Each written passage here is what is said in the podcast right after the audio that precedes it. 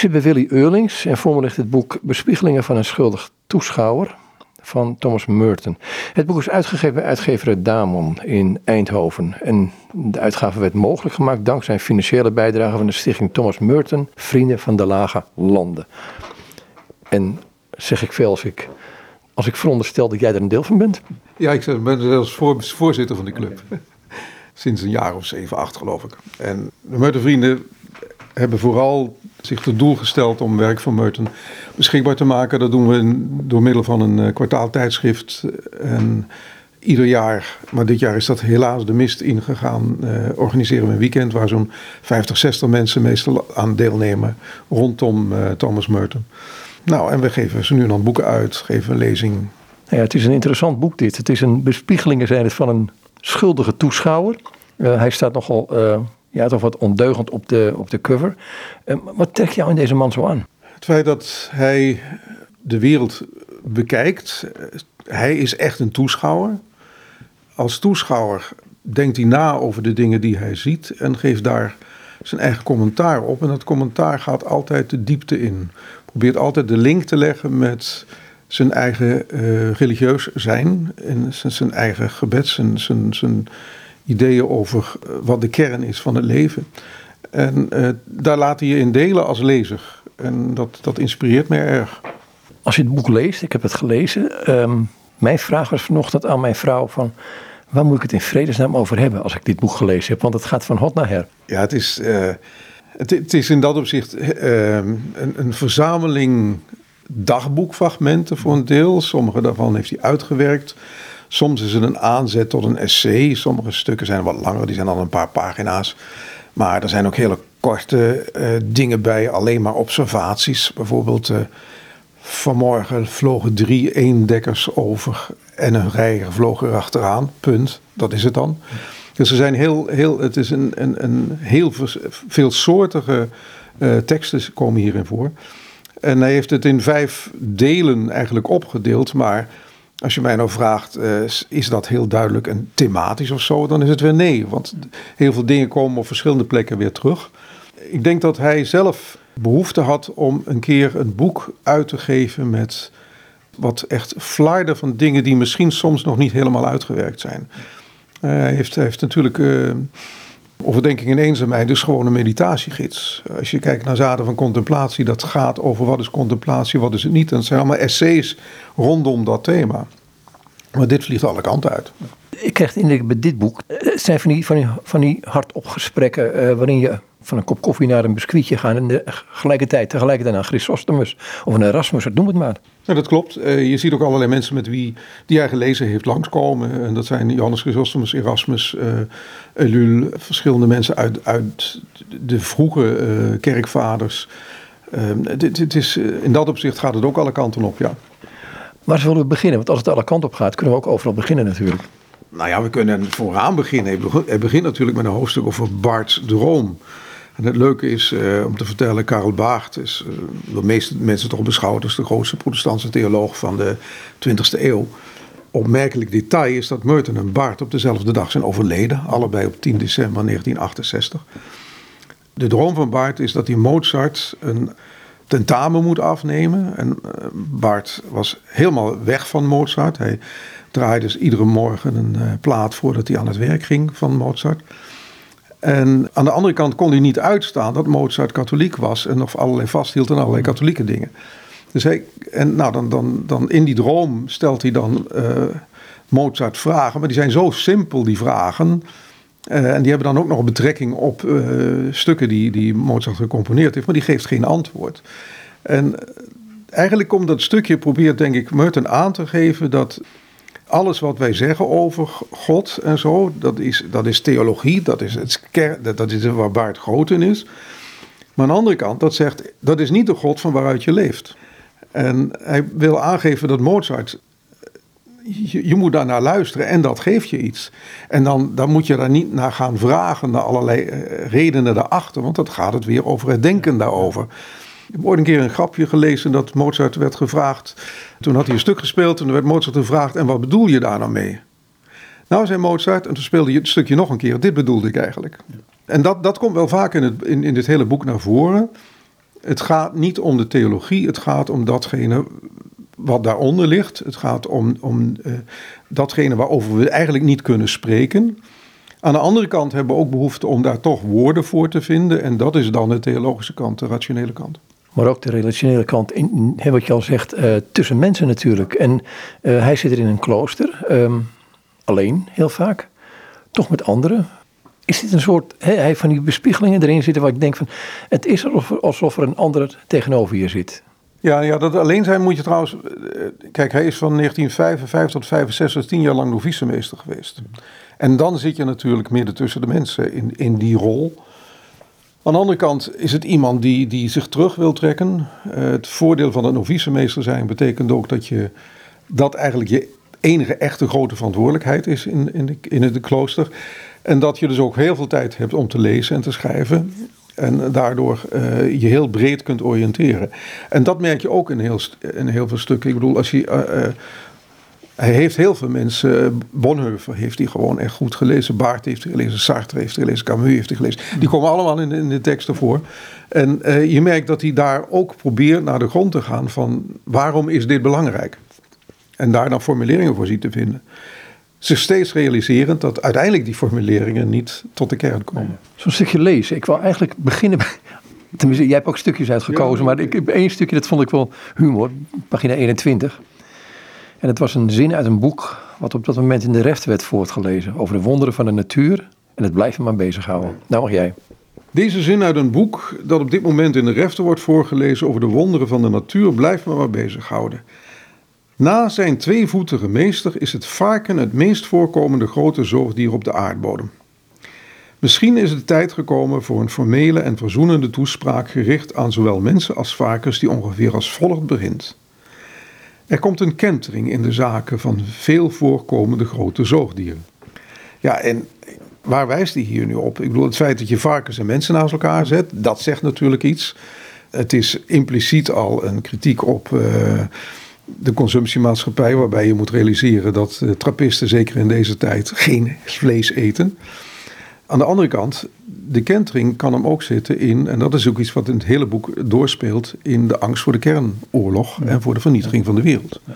Dus dat, dat zijn verschillende elementen die daar, eh, denk ik, uh, waar die naar wijst hier. Je hebt ook een aantal stukjes uitgekozen. Zullen we er gewoon één nemen en dan, of verschillende nemen en dan gewoon maar lezen? Want ik denk, als je hem leest, krijg je de smaak van de man ja. te pakken. Oké. Okay. Nou, laat ik nog maar even beginnen met, met, met, met een stukje dat naar aanleiding van, van, van Baart hij schrijft. Dat is, gaat over, over Jood zijn. Want dat, in die hele eerste paragraaf heeft hij dus niet alleen over protestanten, over Baart, Bonhoeffer komt er naar orde, maar ook over het semitische achtergrond van, van, uh, van het christendom. Hij zegt, je moet ofwel Jood zijn of stoppen met het lezen van de Bijbel. De Bijbel moet de grootste onzin lijken voor wie geen semiet naar de geest is. De spirituele betekenis van het Oude Testament bestaat niet en kan niet bestaan wanneer je haar eenvoudigweg ontdoet van haar Israëlische inhoud. Integendeel. Het Nieuwe Testament is de vervulling van die geestelijke inhoud, de vervulling van de belofte van Abraham, de belofte waarin Abraham geloofde. Daarom kan het nooit de ontkenning betekenen van het Judaïsme, maar het is de bevestiging ervan. Zij die het beschouwen als een ontkenning, hebben het niet begrepen. Hij verzet zich hier, en ook door zijn, zijn uh, beschrijven van protestantse theologen hier, denk ik, tegen een soort verdedigend katholicisme dat in deze tijd waarin hij dit schrijft, dat is jaren 64, 65, heeft hij er merendeel hiervan geschreven, natuurlijk wel al wat op de helling stond, want het Tweede Vaticaans Concilie is dan net afgesloten. Maar dat wil niet zeggen dat die ideeën niet nog steeds eh, van, van het triomfantalisme, van wij hebben de waarheid in pacht, et cetera, dat dat nog steeds heel sterk is. En dat, dat triomfantalisme, eh, voor een deel bestaat dan natuurlijk nog steeds. Voor een groot deel wellicht zouden sommige mensen zeggen. Hij zegt dat uiteindelijk dit soort, dit soort ja, doen alsof het katholicisme de basis is en de rest er daaraan moet aanpassen, dat dat eigenlijk flauwekul is. Hij zegt iets, een paar bladzijden verder.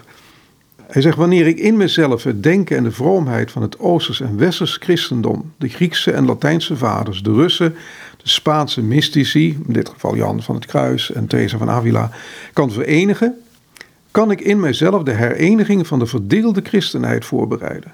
Uit die verborgen en onuitgesproken eenheid in mezelf kan uiteindelijk een zichtbare en openlijke eenheid van alle christenen voortkomen. Wanneer we één willen maken wat is verdeeld, dan lukt dat niet door de ene verdeeldheid op de andere te stapelen of door een verdeeldheid te laten opslorpen door de andere. Wanneer we dat doen, is de eenheid niet christelijk. Dan is ze politiek en zal ze onvermijdelijk tot meer conflicten leiden. We moeten alle verdeelde werelden in onszelf bevatten en hen overstijgen in Christus. dit, staat dus ontzettend in tegen dat triomfantalisme, waar hij trouwens, als je naar Louteringsberg leest, een autobiografie over zijn bekering, dat staat nog steeds vol van het uh, triomfalisme. Dus hij heeft daar ook tijd voor nodig gehad om langzamerhand te beseffen dat dat eigenlijk niet de weg was. Stukje bladzijde 23 gaat het weer om Karel Barth. Het gaat over. Uh, Bart vroeg zich in een kerstpreek in 1931 het volgende af. Is misschien ons onvoorwaardelijke geloof in allerlei principes een typisch Duitse vorm van ongeloof? Dat is een steekhoudende vraag waar ik geen moeite mee heb, maar waarom beperkt ze zich tot Duitsland? Waarom geldt ze niet voor iedereen? Bart zegt in deze preek opmerkelijke dingen. Een mens moet zeker in staat zijn om zowel zonder als met principes te leven, want het licht dat in Bethlehem in de wereld kwam, is, als zijn getuigenis betrouwbaar is, zeker de minst principiële werkelijkheid die je je maar kunt voorstellen. De incarnatie is niet iets dat in een systeem past, ofschoon ik besef dat Baart hieruit een aantal conclusies trekt waar ik het niet mee eens ben. Denk ik toch dat er aandacht aan moet worden besteed aan wat hij zegt. Op dit punt neig ik bijvoorbeeld veel meer naar Baart dan naar Théa de Chardin. Baart vervolgt dan: De goddelijke openbaring kan niet op dezelfde manier ontdekt worden als de schoonheid van een kunstwerk of het genie van een mens. Het is het openen van een deur die alleen van binnenuit kan worden ontsloten. Ja, dat sluit een beetje aan bij wat ik straks over, over Baart zei. Het gaat uiteindelijk over de, de God van waaruit wij leven. En de kunst is om daar dichtbij te komen. En je te realiseren dat jij niet degene, degene bent die bepaalt wat daar in die relatie gebeurt. Dat is een kwestie van, uh, van afwachten, maar wel zorgen dat de, de aarde omgeploegd is zodat er gezaaid kan worden. Nog even één keer op Karel Bart door en dan moeten we naar een stukje gaan wat jij kiezen. Want uh, pagina 25, ook verderop, daar zet hij die twee dingen weer naar. Of hij zegt die kerk en de synagoge, die, die die kun je niet scheiden. Maar goed, uh, lees maar en geef me commentaar. Als we als christenen van mening zouden zijn dat de kerk en de synagoge niets meer met elkaar te maken hebben, zou alles verloren zijn. En waar deze scheiding tussen de gemeenschap en de Joodse natie zich heeft voltrokken, is het de christelijke gemeenschap die heeft geleden. De hele werkelijkheid van de openbaring van God wordt dan stiekem ontkend. Vervolgens nemen filosofie en theologie onvermijdelijk de overhand en wordt het christendom uitgevonden van een Griek of van een Duitser of van een of andere vrij gekozen soort. Ten gevolge hiervan ziet Baart in het antisemitisme van de naties ook duidelijk een aanval op Christus. Nou, wat we hierbij denk, moeten bedenken is dat Baart een, een van de grote figuren is geweest achter de bekennende kerkje, die in de Tweede Wereldoorlog zich stel, sterk verzet heeft. Hij, hij, heeft er zijn, zijn hoogleraarstoel mee verloren in Duitsland. Is naar Basel uitgeweken, waar hij de rest van zijn leven gedoseerd heeft. Eigenlijk sluit dit heel erg aan bij wat natuurlijk de manier waarop Paulus in zijn brieven tegen het christendom aankijkt. Jezus is niet iets nieuws. Nee, Jezus is de vervulling van de Joodse traditie. En uh, dat vind je zowel bij Merton trouwens uh, waar Paulus ook met enige regelmaat uh, voorkomt. Niet zozeer in dit boek hoor. Maar bij Baart is dat heel duidelijk. Die, die, die, voortdurend realiseren dat eigenlijk Christus de voortzetting is van datgene wat al eerder geopenbaard is. En dat we uh, daarmee verder moeten. Daar wil ik naartoe gaan, want hij, hij focust heel sterk op Christus, uh, Thomas Merton in het boek. Ik wil er nog één. Is het humor? Um, een refrein voor een meditatief lied. Dat zet hij er gewoon tussendoor. Dan zeg je, de mooie Phoenix is dood. Hij had zich te zeer verbrand. Dan denk ik, jongen. Ja. Ik, denk, ik vraag me altijd, waarom zet je dat er zo in? Hè? Ik bedoel, uh, er zitten meer van dat soort korte stukjes in. En dat komt hij dan tegen. Maar ik, ik denk, eerlijk gezegd, ik, ik heb dat ook wel eens. Dan ben je een stuk aan het lezen en dan denk je, frik, die zin is belangrijk. En die schrijf ik dan ergens op in een klein boekje. En zo werkt dat bij hem ook. Ja. Het grappige is dat dat natuurlijk al, al, al meer dan duizend jaar zo gebeurt. Uh, er zijn uit de middeleeuwen boekjes bekend waar van mensen die gewoon een aantekenschriftje hadden van dingen die ze mooi vonden om op te schrijven. En uh, soms is het heel lastig om te achterhalen waarom ze die er nu hebben opgeschreven. Dus waar, waarom hij dit hier opgeschreven, weet ik niet. Nou, ik, ik vond het in de tijd van de muziek, toen er nog geen auteursrechten waren, uh, Bach nam stukken van Vivaldi. En maakte er zijn eigen composities van. Bewerkte dat. Nou ja, prima. Ik, ik vind er niks mis mee. Want het, het verhoogt de creativiteit. Alleen tegenwoordig is alles aan regels gebonden natuurlijk. Dat mag, dat mag sowieso maar niet meer hè? Nee. nee, tegenwoordig mag dat niet meer. Nee, nee dat mag niet meer. Dat mag niet meer. Nee. Ik had een ander stuk gekozen. Uh, ja, er zal zelfs een volgende hoofdstuk gaan, uh, denk ik. Dat, dat, gaat over uh, waarheid en geweld, een interessant tijdperk. In dat hoofdstuk begint hij in feite met een citaat van Camus. En dan zegt hij: Een wijze man uit het oosten vroeg de godheid altijd in zijn gebeden om zo vriendelijk te willen zijn, hem te sparen voor een leven in een interessante tijd omdat wij niet wijs zijn, heeft de Godheid ons niet gespaard en leven wij in een interessante tijd. Nou, enigszins sarcastisch uh, gaat hij dit verder uitwerken in een aantal uh, opzichten in, in dit hoofdstuk. En hij geeft daarin aan dat dat een interessante tijd eigenlijk een tijd is waar voortdurend dingen gebeuren. En dat wij in ons leven permanent bezig zijn met steeds nieuwe dingen ont proberen te achterhalen. Het is een. Uh, bijna een beetje voorloper op You Only Live Once idee van ervaringen hebben. Wij denken dat dat vooral 21ste eeuws is, maar dat bestaat natuurlijk al heel lang. Uh, dat mensen gericht zijn op het krijgen van hun eigen ervaringen. Uh, sinds de Tweede Wereldoorlog de, de, de, materiële welvaart in het Westen sterk gestegen is, is dat ook steeds makkelijker geworden om je leven zo in te richten als je het zelf zou willen. Maar het vervreemdt mensen ook eigenlijk van, van een werkelijkheid. En, uh, dus dat element, daar begint hij hiermee. En wat ik eigenlijk wel een aardig stukje in dit hoofdstuk vond, is dat veel christenen een, een apart idee hebben over natuurlijke en bovennatuurlijke dingen.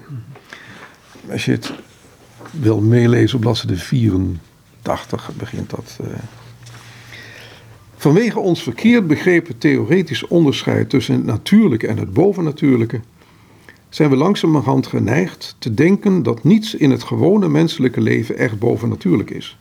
Behalve het uitspreken van gebeden en het verrichten van de een of andere vrome daad.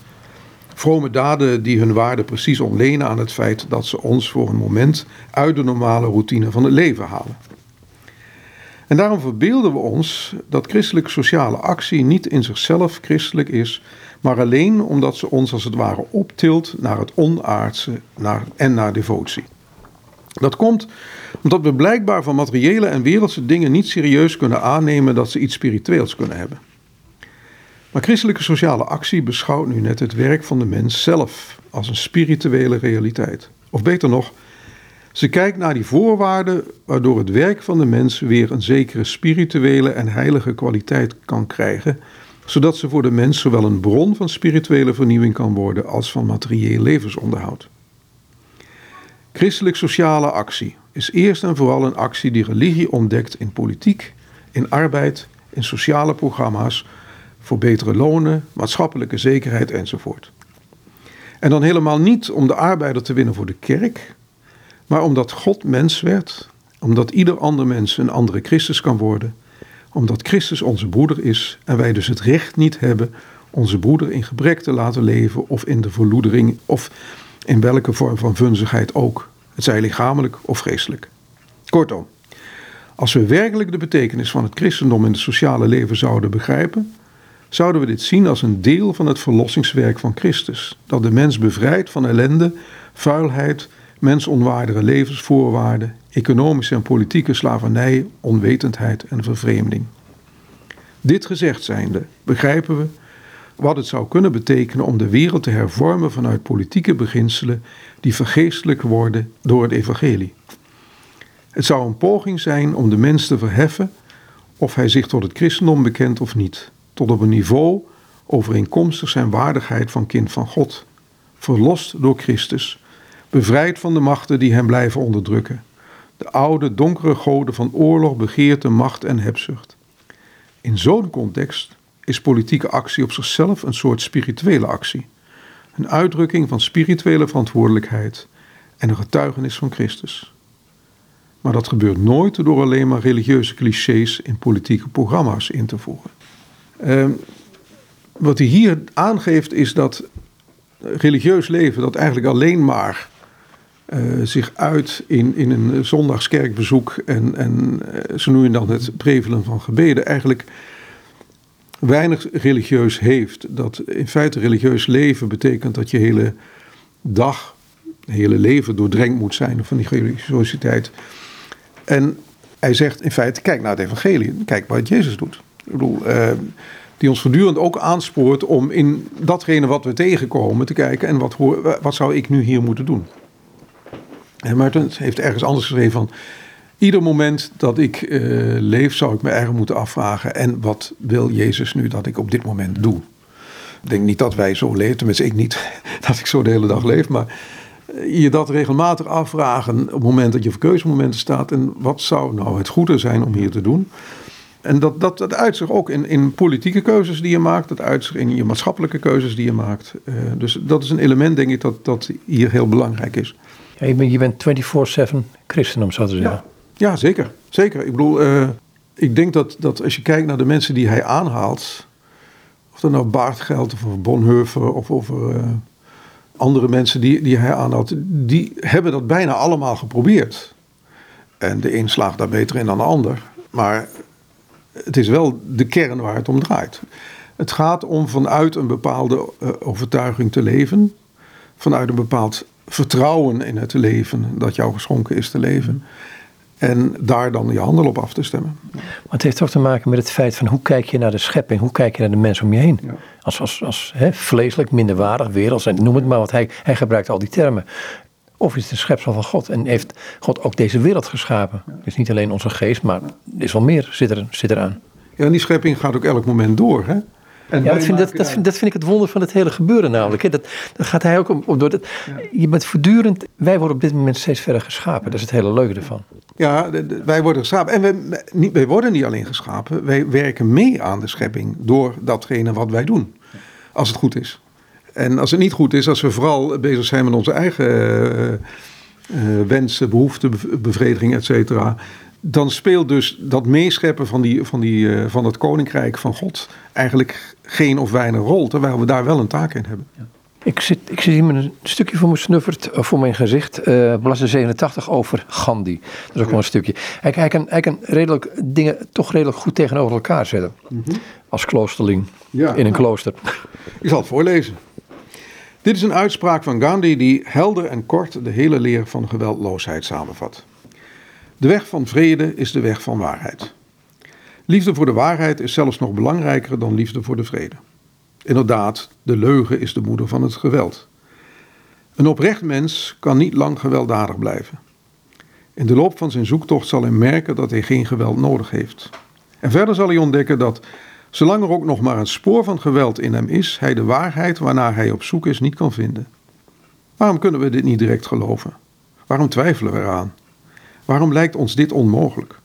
Gewoon omdat we allemaal tot op zekere hoogte leugenaars zijn. Als ik hier een, een uitspraak vanuit uh, Dostoevsky mag nemen, de gebroeders Karamazov. Ik dacht dat een van de stadissen tegen een van de broers zei, die, die broer die zei net in de status van, oh, wat moet ik doen om het eeuwig leven te beërven of een goed leven te leiden. En die zei, en die, die status alleen maar, ja dat weet je best. Alleen lieg niet meer tegen jezelf. Ja, en, en het liegen, ik denk dat dat voor een groot deel komt door het feit dat je je beeld maakt van de werkelijkheid en probeert te kijken van hoe kan ik daar van genieten, et cetera. En hij zegt, op het moment dat je op die manier leeft, vervreemd je eigenlijk van degene wie je werkelijk bent. In feite verwijder je je dan van de waarheid. Zijn we, je zegt we worden voortdurend geschapen. Um, is dat ook wat hij in het boek probeert duidelijk te maken op bepaalde punten? Dat we voortdurend naar het beeld van Christus geschapen worden en dat ons daar wel voor open moeten stellen, denk ik. Of denk ik, eh, wat hij zegt. Ja, ik denk dat je daar gelijk in hebt. En misschien kunnen we een, een stukje het begin van een, het derde deel mhm.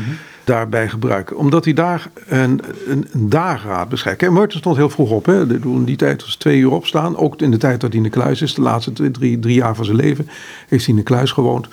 Stond hij ook heel vroeg op. En hij wilde altijd de dageraad meemaken. Ja, hoe de vallei ontwaakt. Om kwart over twee in de morgen is er geen enkel geluid behalve in de abdij. Buiten niets. Behalve misschien een kikker die oom zegt in de kreek of in de vijver bij het gastenkwartier. In sommige nachten is hij in samadhi en meditatie verzonken, dan is er zelfs geen om. Ja, grappig blijft Merton heel vaak. Het mysterieuze en onafgebroken geroep van de nachtzwaluw begint in deze tijd rond drie uur. Hij is niet altijd dichtbij, soms roepen er twee samen, misschien een kilometer verderop in de bossen in het oosten. Het eerste getjilp van vroege vogels geeft het point vierge van de dageraad aan. Point vierge is een, eh, een begrip dat hij aan eh, Louis Massignon ontleend heeft, de Franse islamkenner. Het maagdelijk punt, het punt dat wij in onszelf hebben waar wij de ontmoeting met God kunnen beleven. Hij zei, het chill van de vroege vogels geeft het point vierge van de dageraad aan in een hemel nog zonder echt licht. Een moment van ontzag en onuitsprekelijke onschuld, wanneer de vader in volkomen stilte hun ogen opent. Ze beginnen tot hem te spreken, niet met een vlot gekwinkeleer, maar met een uit de slaap oprijzende vraag die hun stemming bij dageraad vertolkt. Hun stemming bij het point vierge. Die gesteldheid vraagt of het tijd is voor hen om te zijn. Hij antwoordt ja. En dan ontwaken zij, één voor één, en worden zij vogels. Ze manifesteren zich als vogels en beginnen te zingen. Zometeen zullen ze helemaal zichzelf zijn en zelfs gaan rondfladderen. Ondertussen is dit moment het meest opzienbarende van de dag. Dit moment waarop de schepping in zijn onschuld toestemming vraagt om opnieuw te zijn zoals ze dat deed op de eerste morgen die er ooit was. Alle wijsheid probeert zich te verzamelen en zich te tonen in dat blinde, bekoorlijke punt. De menselijke wijsheid slaagt daarin niet, want we willen onszelf altijd over onszelf beschikken en kunnen niemand om toestemming vragen. We treden onze ochtenden tegemoet als mensen met onverschrokken doelgerichtheid. Wij weten hoe laat het is en bepalen de gang van zaken. Wij zijn in de positie om te bepalen wat er gebeurt. Wij doen voorstellen. We hebben een klok die bewijst dat we al vanaf het begin gelijk hebben. Wij weten hoe laat het is. We hebben voeling met de verborgen innerlijke wetten. Wij zullen vooraf zeggen wat voor soort dag het moet zijn. Dan zullen we, indien noodzakelijk, stappen ondernemen om hem te laten voldoen aan onze vereisten. De vogels kunnen geen tijd aangeven. Geen andere dan het maagdelijke punt tussen duisternis en licht, tussen niet zijn en zijn. Met wat ervaring kun je door hun ontwaken de tijd weten. Maar dat is je eigen dwaasheid, niet de hunne. Nog dwazer is het te denken dat ze je iets vertellen dat je als nuttig zou kunnen beschouwen. Dat het vier uur is bijvoorbeeld. Ze worden dus wakker. Eerst de katvogels en de kardinalen en enkele die ik niet ken. En daarna volgt het gezang van de spreeuwen en de winterkoninkjes. En helemaal als laatste de duiven en de kraaien. Het ontwaken van de kraaien lijkt het meest op dat van mensen licht geraakt, lawaaierig en rauw. Nou, dit hele stuk ademt dat, wat we net over die schepping hadden, ademt dit uit. Je, je, uh, de schepping is iets waar je deel van mag uitmaken. Maar op het moment dat je zelf de hele boel dichtgetimmerd hebt met je eigen ideeën, dan, dan kom je daar niet. Ik moet denken aan een andere uitspraak van hem. Zegt, de, waarnemer is deel van de waarneming. Of de, de waarnemer is deel van de waarneming. Sterker, eh, vanuit de natuurwetenschappen tegenwoordig geldt dat al voor een groot deel ook zelfs voor de harde wetenschappen. Dat wij als waarnemer in feite mee bepalen van de beelden die we hebben over, over wat dan de werkelijkheid is. Ja. Hij zegt op een gegeven moment over het zijn, zegt hij. Uh, hij probeert dan eh, woorden te geven aan het zijn, aan God. Hij zegt het is een afgrond van zijn, later in het boek. Ja, hij grijpt dan vaker terug op, op mystici. Uh, Jan van der Kruis, uh, zeker in het, uh, in het hele vroege Meuten, is die, is die heel centraal geweest. Later merk je dat, die, dat daar andere mensen bij komen. Julian of Norwich bijvoorbeeld, die in het boek ook even aan de orde komt. Dat zijn mensen die, die het woordje ongrond bijvoorbeeld dat je tegenkomt. The Hidden Ground of Being wordt ergens genoemd in het boek. Het is de titel geworden van een van zijn brievenverzamelingen. De verborgen grond van het bestaan waar we niet bij kunnen komen, waar we steeds naar op zoek zijn. En eigenlijk misschien soms moeten gewoon stoppen met zoeken, want het is er al. Ja. Het is de basis van waaruit we überhaupt kunnen leven. Waar we veel te weinig aandacht voor hebben meestal. Ja, je kunt ook gewoon, ik dacht dat het ook woorden van hem waren, je kunt ook gewoon, gewoon leven. Ja, ja, ja. Dus, uh, hij, hij maakt, hij vindt ook, je merkt dat, dat hij heel veel moeite heeft met Mensen die denken dat je precies zou kunnen formuleren waar het over, wat de kern van het leven is. En er staat een schitterend stukje in ehm, over een paaservaring, bijvoorbeeld. Eh, even kijken, waar zit het? Ik heb hier iets met Pater Jan van het Kruis. Een van de weinigen in het klooster die in zijn preek iets te vertellen heeft. Bedoel je zoiets? Het is bladzijde 180, 160, sorry. Maar even nemen, laten we dit maar even nemen. Want dat, dat vond ik een van de leuke dingen van hem. Hij, hij beschrijft soms een klooster, zoals ik ze ook wel tegenkom, als een verzameling van mensen die ja, eigenlijk ingedut zijn. Ja, kijk, hij, hij zit op een kruispunt eigenlijk in het hele kloosterleven. Hij is ingetreden op het moment dat het uh, trappistenleven het strengste bestaan was binnen kloosters. We zien dat, dat veel van die kloosters heeft, niet zozeer in dit boek, maar wel in andere boeken, commentaar op het feit dat mensen geleefd worden door allerlei observanties, hè, door vaste regeltjes waaraan je je moet houden. En dat die in feite veel belangrijker geacht worden dan de naaste liefde, min of meer. Veel, me, veel medekloosterlingen zijn in, die, zijn in die sfeer opgegroeid. En hij heeft zich daar voor een deel wat aan ontworsteld. En hij geeft hier in dit boek ook. Hij beschrijft uh, een aantal uh, paters die dan, die dan een discussie op gang brengen over iets wat volgens hem, heel, volgens hem helemaal nergens over gaat. En hij is daar heel kritisch over. Maar laten we dit stukje maar even lezen. Over Palmzondag gaat dat. Pater Jan van het Kruis is een van de weinigen in dit klooster die in zijn preek iets te vertellen heeft. Als het zijn beurt is om te preken, luistert iedereen. Wat hij preekt is echt het evangelie, geen woorden over het evangelie, of kennis van het evangelie, of zelfs kennis van Christus. Christus prediken is één ding, maar preken dat je Christus kent is iets anders. Ik weet dat de integriteit van deze man hem dierbaar is. Hij lijdt heel erg om trouw te kunnen blijven aan zijn eigen hart. Dat is het hart dat God hem heeft gegeven en dat in een mysterieus gebod bevat dat niemand hier kan begrijpen. Zal hij dit hart ontrouw zijn? Sommigen zullen proberen hem ontrouw te laten zijn in de naam van andere soorten trouw waar ze zichzelf meer bij thuis voelen, de meer comfortabele soort. Omdat hij trouw is aan de opdracht die in hem is, de opdracht die de meesten van ons ons hele leven proberen niet te horen, verraadt hij in ieder geval niet de waarheid door haar in populaire en gemakkelijke formules te gieten. Ook speelt hij er op geen enkele manier mee ten einde mensen voor zich te winnen, zodat ze zijn waarheid horen. Het is niet zijn waarheid die hij preekt, het is gewoon de waarheid. En toen hij sprak over de vriendschap met Christus, zei hij dat elke vriendschap begint met een fase waarin we zien wat onze vriend doet en zo ontdekken wie hij is. Maar wanneer we hem wat hebben leren kennen, gaan we op een andere manier aankijken tegen wat hij doet. Nu in het licht van wie hij is. Dan accepteren we, omdat we weten wie hij is, zelfs dingen die hij doet die ons anders zouden verwarren of die op zichzelf dubbelzinnig zouden vinden. Het omslagpunt komt wanneer we de diepste hartsverlangens kennen van onze vriend. Zo zien we in het lijden van Jezus en in zijn schijnbare mislukking het aanvaarden van zijn ondergang, terwijl hij zichzelf had kunnen redden, dat het zijn diepste hartsverlangen is om de Vader lief te hebben en met de zaken van de Vader begaan te zijn. Daarom hoeven we ook niet alles te weten en te begrijpen over het kruis, het koninkrijk of de weg naar het koninkrijk. Wat we moeten kennen is het diepste hartsverlangen van Christus, dat we met Hem het koninkrijk bereiken. Hij alleen kent de weg en dat is die van het kruis. Zelf zou ik daar misschien aan toevoegen dat het diepste hartsverlangen van Christus zich op de een of andere manier in ons openbaart en wel in dat puntje van nietigheid en armoede dat het punt of maagdelijk oog is waardoor we hem kunnen kennen. Nou, dit vakt mooi samen waar we het net over hadden. Ja, ja. Het erkennen van, van uh, dat Christus in feite de basis is van, van, van, van waaruit wij leven, dat zijn voorbeeld ons voorbeeld is, dat zijn voorbeeld hoe wij met de mensen en de werkelijkheid moeten omgaan, eigenlijk de basis van waaruit we moeten leven. Ja, Pater Jan van het Kruis had daar. Uh, het, hij was, uh, was goed bevriend. Ik geloof zelfs dat hij de biechtvader was van Merton. Mm -hmm. Jan van het Kruis heeft uiteindelijk. Uh, de, de, Pater Jan van het Kruis uiteindelijk het klooster verlaten. omdat hij zich daar niet meer thuis voelde.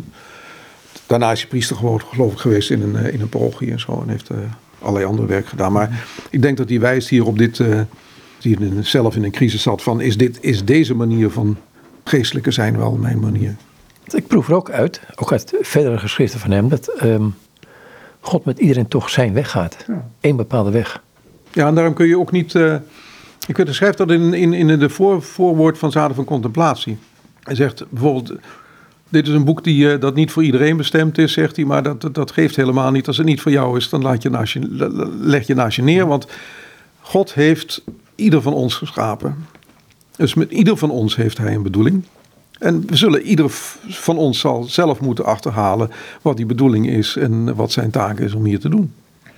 En je kunt dat nooit exact vastschrijven. Je kunt voorschrijven. Je kunt wel bepaalde kaders noemen waarbinnen dat plaatsvindt. Maar bijvoorbeeld leven naar het evangelie, dat soort dingen kun je, prima formuleren. Je had nog een stuk? Dit is het boek waarin, waarin hij wel een mystieke ervaring beschrijft. En mhm. eh, dat, dat heeft hij niet vaak in zijn leven gehad. Dat, sowieso, de meeste mensen die mystieke ervaring hebben, hebben dat maar een enkele keer. En dat is zijn beroemde gebeurtenis in Louisville. Hij was daar naartoe gegaan omdat zijn abt. Uh, hij, moest iets regelen bij een drukker, geloof ik. Mhm. Hij moet dan daarop wachten en loopt wat door de stad. En komt dan op de, echt in het midden in het, in het, in het winkelcentrum van de stad. Uh, hij heeft dat in zijn dagboek beschreven en, en, daarna heeft hij dat ongeveer in die vorm opgenomen. Ik ga het niet helemaal lezen, want het is een heel lang stuk. Ik zal uh, de kern eruit proberen te halen. In Louisville, op de hoek van 4th en Walnut Street. Het heet tegenwoordig trouwens Merton Square, dat, uh, die plek. Midden in het winkelcentrum werd ik ineens overweldigd door het besef dat ik van al die mensen hield. Dat ze bij mij hoorden en ik bij hen. Dat we geen vreemden voor elkaar konden zijn, ook al kenden we elkaar niet. Het was alsof ik ontwaakte uit een droom van afgescheidenheid, van valse zelfafzondering in een aparte wereld de wereld van verzaking en vermeende heiligheid. Hij beschrijft hier zijn kloosterleven. De hele illusie van een afgezonderd heilig bestaan is een droom. Niet dat ik de realiteit van mijn eigen roeping of van mijn monastieke leven in twijfel trek. Maar de opvatting die wij in het klooster hebben over afzondering van de wereld doet zich al te gemakkelijk voor als een volslagen illusie. De illusie dat wij door gelofte af te leggen totaal andere wezens worden. Pseudo-engelen spirituele mensen. Mensen met een innerlijk leven of zo.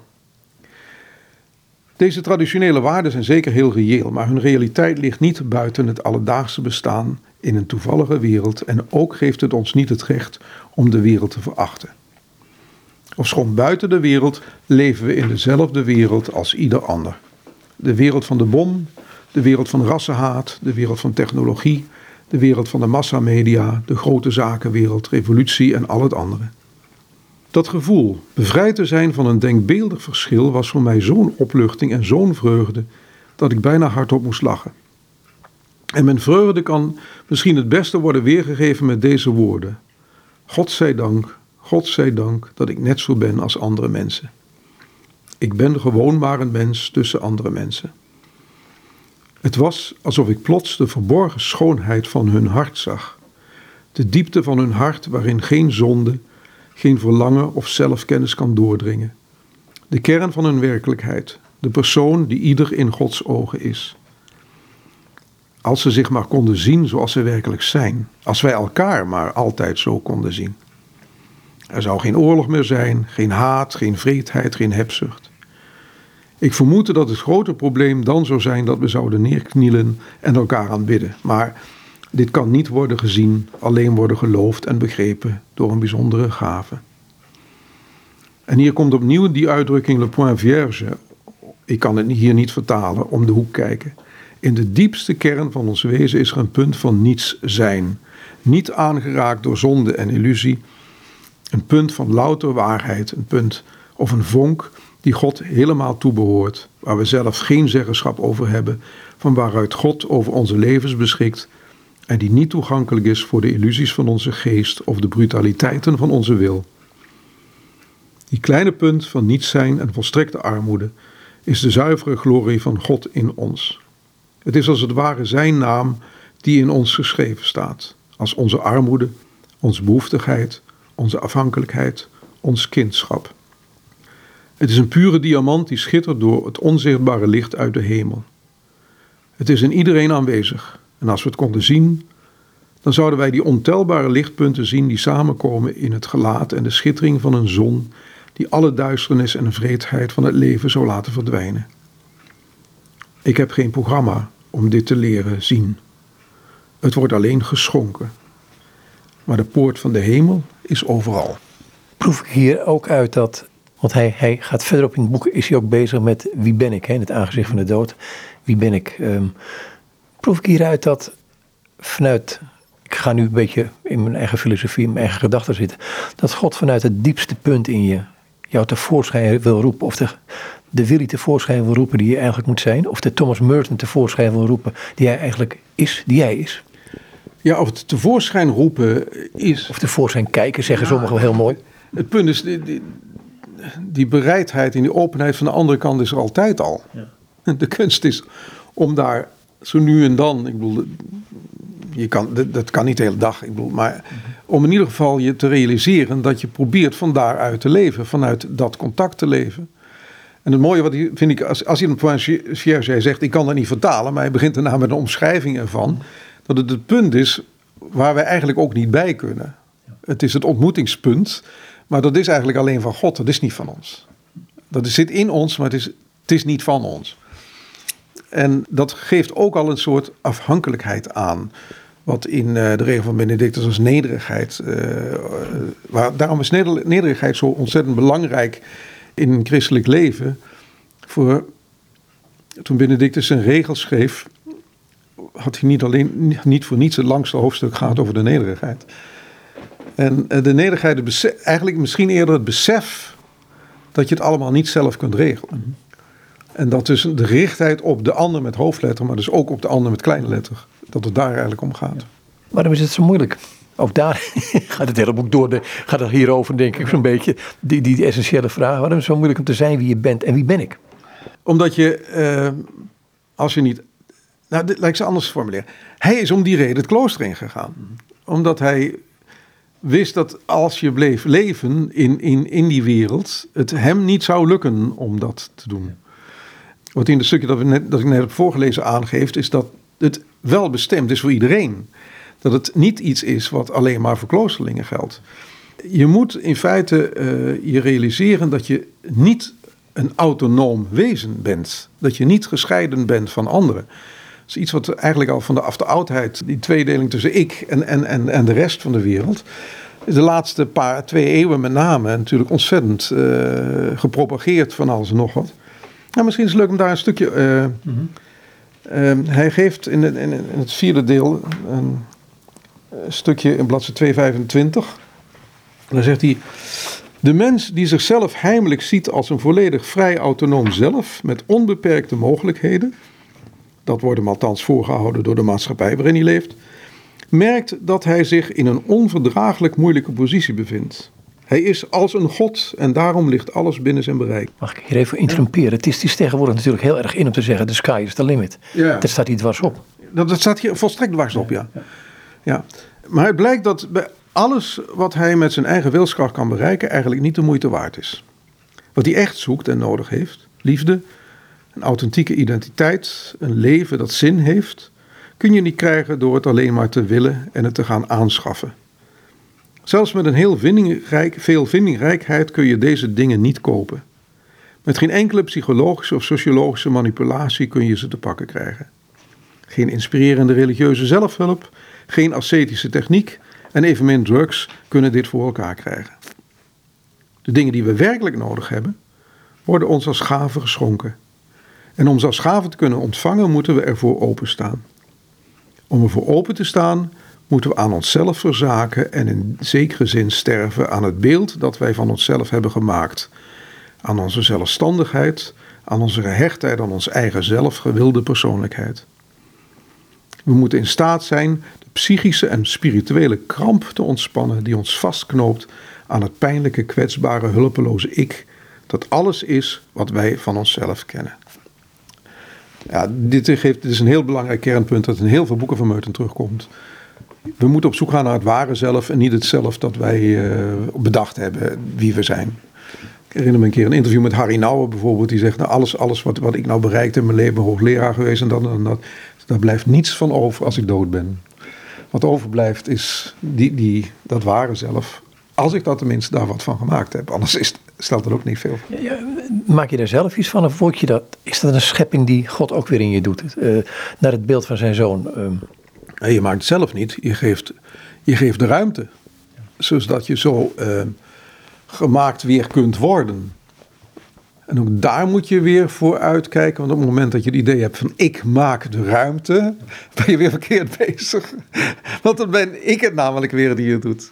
Dus dat is. Uh, hij heeft, uh, in, een, in, in een tweegesprek met Suzuki heeft hij daar een, een paar hele mooie treffende dingen, zegt hij daaruit dat we eigenlijk ook vooral, binnen boeddhisme natuurlijk, dat je leidt door uh, het feit dat je niet wil accepteren wat de, hoe de, zoals de werkelijkheid is. Je leidt aan je verlangens en dat soort dingen meer. Nou, in feite zegt hij hier niets anders. Onze gehechtheid aan dingen die we hebben, die we doen, et cetera. Die zorgen eigenlijk ervoor dat we net weggehouden worden van, van, van waar het eigenlijk om draait. Ja. ja. Hier een citaat van Tertullianus, zoals Thomas Merton dat zegt. Hij zegt, de kern van elke zonde Wanneer Tertullianus dus de kern van elke zonde terugbrengt tot ongeduld met God, is het geen eigenzinnigheid. Mild, een mild mens kan rustig en onschuldig de wil van God negeren en denken dat hij goed bezig is. Nou ja, bladzijde 228 hoor. Ja. Ja, je kunt, je kunt ervan overtuigd zijn dat je het, dat, dat je, dat je het goed doet. En, en, en Martin geeft in het boek een aantal. Een, een heel mooi voorbeeld, vind ik.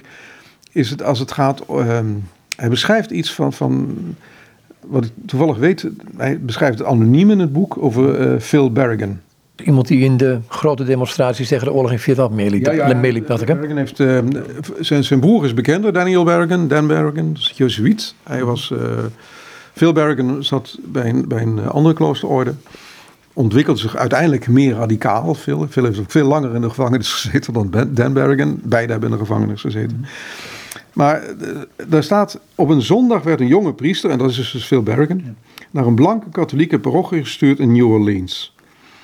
Hij hield een preek over het evangelie van die zondag waarin Christus sprak over de tweeledig gebod om God en de naaste lief te hebben, de kern van de christelijke ethiek. De priester nam zijn preek te baat om erop te wijzen dat dit gebod van toepassing was op het probleem van de rassenscheiding en dat blanke en zwarte elkaar zeker moesten liefhebben en elkaar accepteren in een geïntegreerde samenleving. Halverwege zijn preek, toen de strekking van wat hij wilde zeggen meer dan duidelijk werd, stond een man te midden van de kerkgangers op en riep woedend: Ik ben hier niet naartoe gekomen om naar dit soort troep te luisteren. Ik kwam hier voor de mis. De priester stopte en wachtte. Dit irriteerde de man nog meer en hij eiste dat de preek werd stopgezet en dat hij anders zou vertrekken. De priester bleef nog steeds in stilte wachten en toen stond te midden van de kerkgangers een instemmend gemompel van velen een andere man op, die protesteerde tegen deze leer die hij als geouwe hoer bestempelde. Toen de priester nog steeds niets zei, liepen de twee mannen de kerk uit, gevolgd door zo'n vijftig andere rechtgeaarde christenen uit de gemeenschap. Toen de eerste man naar buiten liep, riep hij over zijn schouder tegen de priesters: Als ik vandaag de mis, misloop, is dat jouw schuld. Nou, dit zijn mensen die zeker weten dat ze goed christen zijn. En in feite de plank volstrekt misslaan. Ook bang zijn. En bang zijn. En uh, bang, uh, angst uh, is het begin van, van, van haat, is het begin van, van agressie, van uiteindelijk ook oorlogen. Ja, misschien, misschien deze Alina. Niet alleen zien we in deze mensen, want Meurten heeft commentaar op dit gegeven. Zien we een botte weigering om te luisteren naar de gewone betekenis van het woord van God, zoals dit wordt gepreekt door een dienaar van de kerk. Maar ze zijn ook volledig moreel en geestelijk ongevoelig voor de betekenis van de Eucharistieviering als christelijke agape, de vereniging van broeders en in Christus, een vereniging waarvan geen enkele gelovige mag worden uitgesloten. Wie een broeder in Christus uit deze vereniging uitsluit, heeft geen idee van wat het lichaam van Christus betekent en eet en drinkt dus zijn eigen oordeel, met een verwijzers naar de Paulusbrief van de Corinthiërs. En dit is zo fundamenteel voor, uh, voor Merton. En dat vind je natuurlijk ook in de andere teksten die in dit boek staan, waarin hij is gereageerd op het, uh, op het rassenprobleem. Dat is in veel opzichten eigenlijk nauwelijks veranderd is toch vandaag de dag. Wat ik heel schokkend vond is een, een, een, stukje op het einde van het boek waarin hij iets beschrijft wat wij afgelopen maanden gewoon meegemaakt hebben. En dan gaat, uh, gaat er voor in, in Birmingham, Alabama, zijn er problemen. Hij schrijft dan op, bij vlagen komt er nieuws. Ik heb foto's gezien van zwarten die met brandslangen worden natgespoten en politieagenten die honden inzetten tegen demonstranten. Een foto laat duidelijk zien hoe drie politieagenten een zwarte vrouw knevelen op het trottoir. Een van hen drukt zijn knie tegen haar nek. Ze duwde hen, dat kleine brutaaltje. Ze zullen haar laten zien dat ze zich niet laten ringeloren door een vrouw. Absoluut niet. Nou ja, dit, dit is zo actueel als het maar zijn kan. In dat opzicht geeft Meuthen in het boek, in het begin van het boek, een, een, een, vind ik een hele goede analyse over de, dat, dat veel blanken die zwarte nodig hebben om zich tegen af te zetten, om hun eigen identiteit zich te vormen. Dat in feite de zwarte hebben als zondebok een voorwaarde is om zichzelf enigszins veilig te voelen. En dat is een afschuwelijk mechanisme natuurlijk. Dat, dat in de wereldgeschiedenis heel regelmatig voorkomt. Hier zijn het de zwarte, anders zijn het de joden. Uh, voor sommige mensen zijn het de moslims hier in Nederland. Dit is, het is een, een afschuwelijk mechanisme om een zondebok te creëren... om daarmee je eigen status een beetje op te krikken. Ja.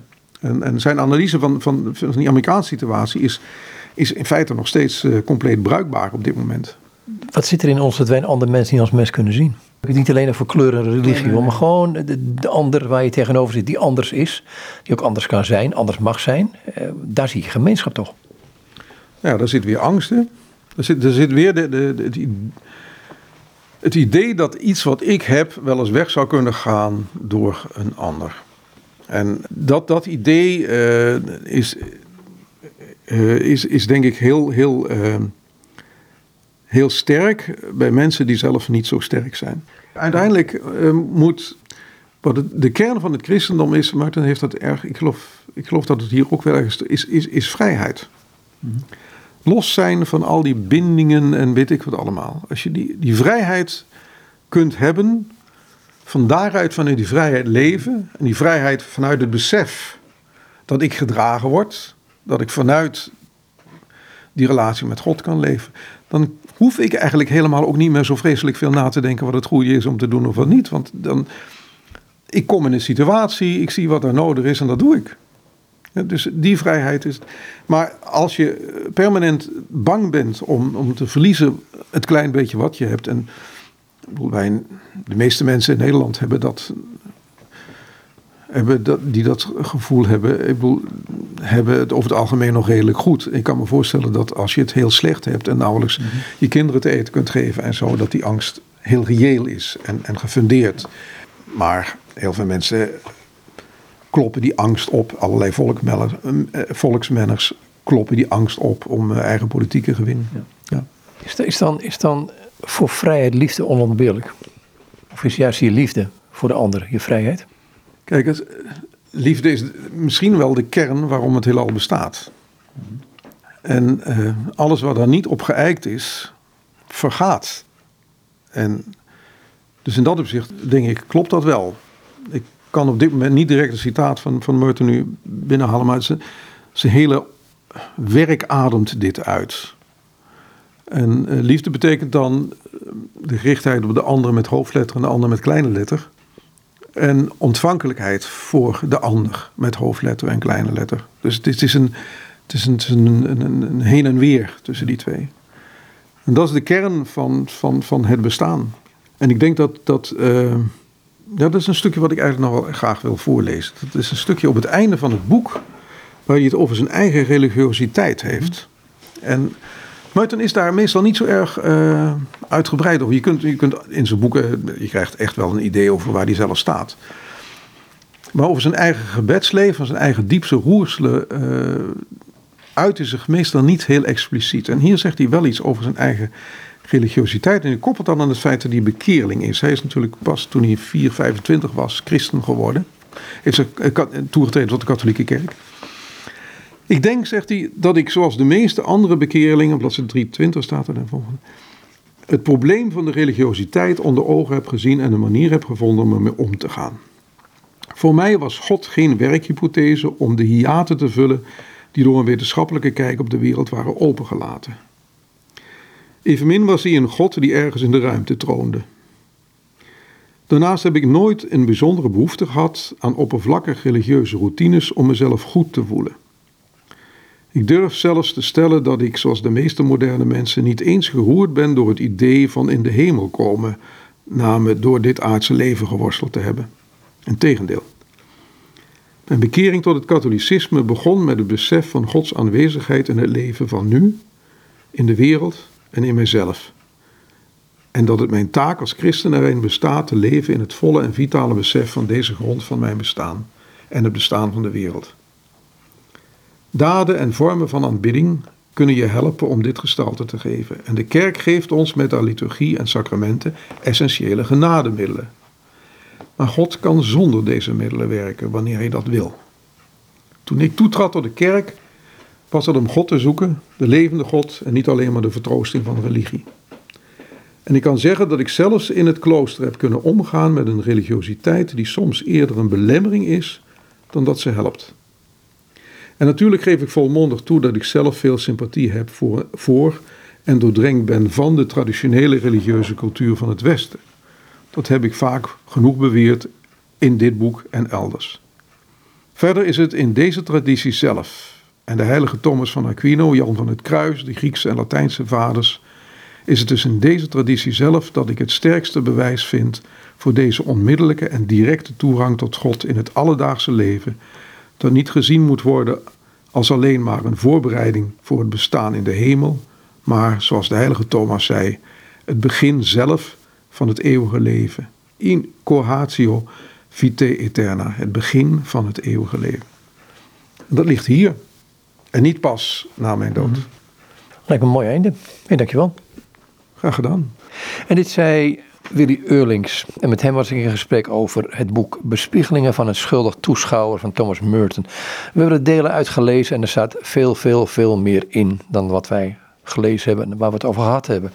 Het is een boek, uh, het lezen de moeite waard. Het boek is uitgegeven uitgeverij Damon in Eindhoven. Goed, zoals ik al zei, het over dit gesprek met Willy Eurlings.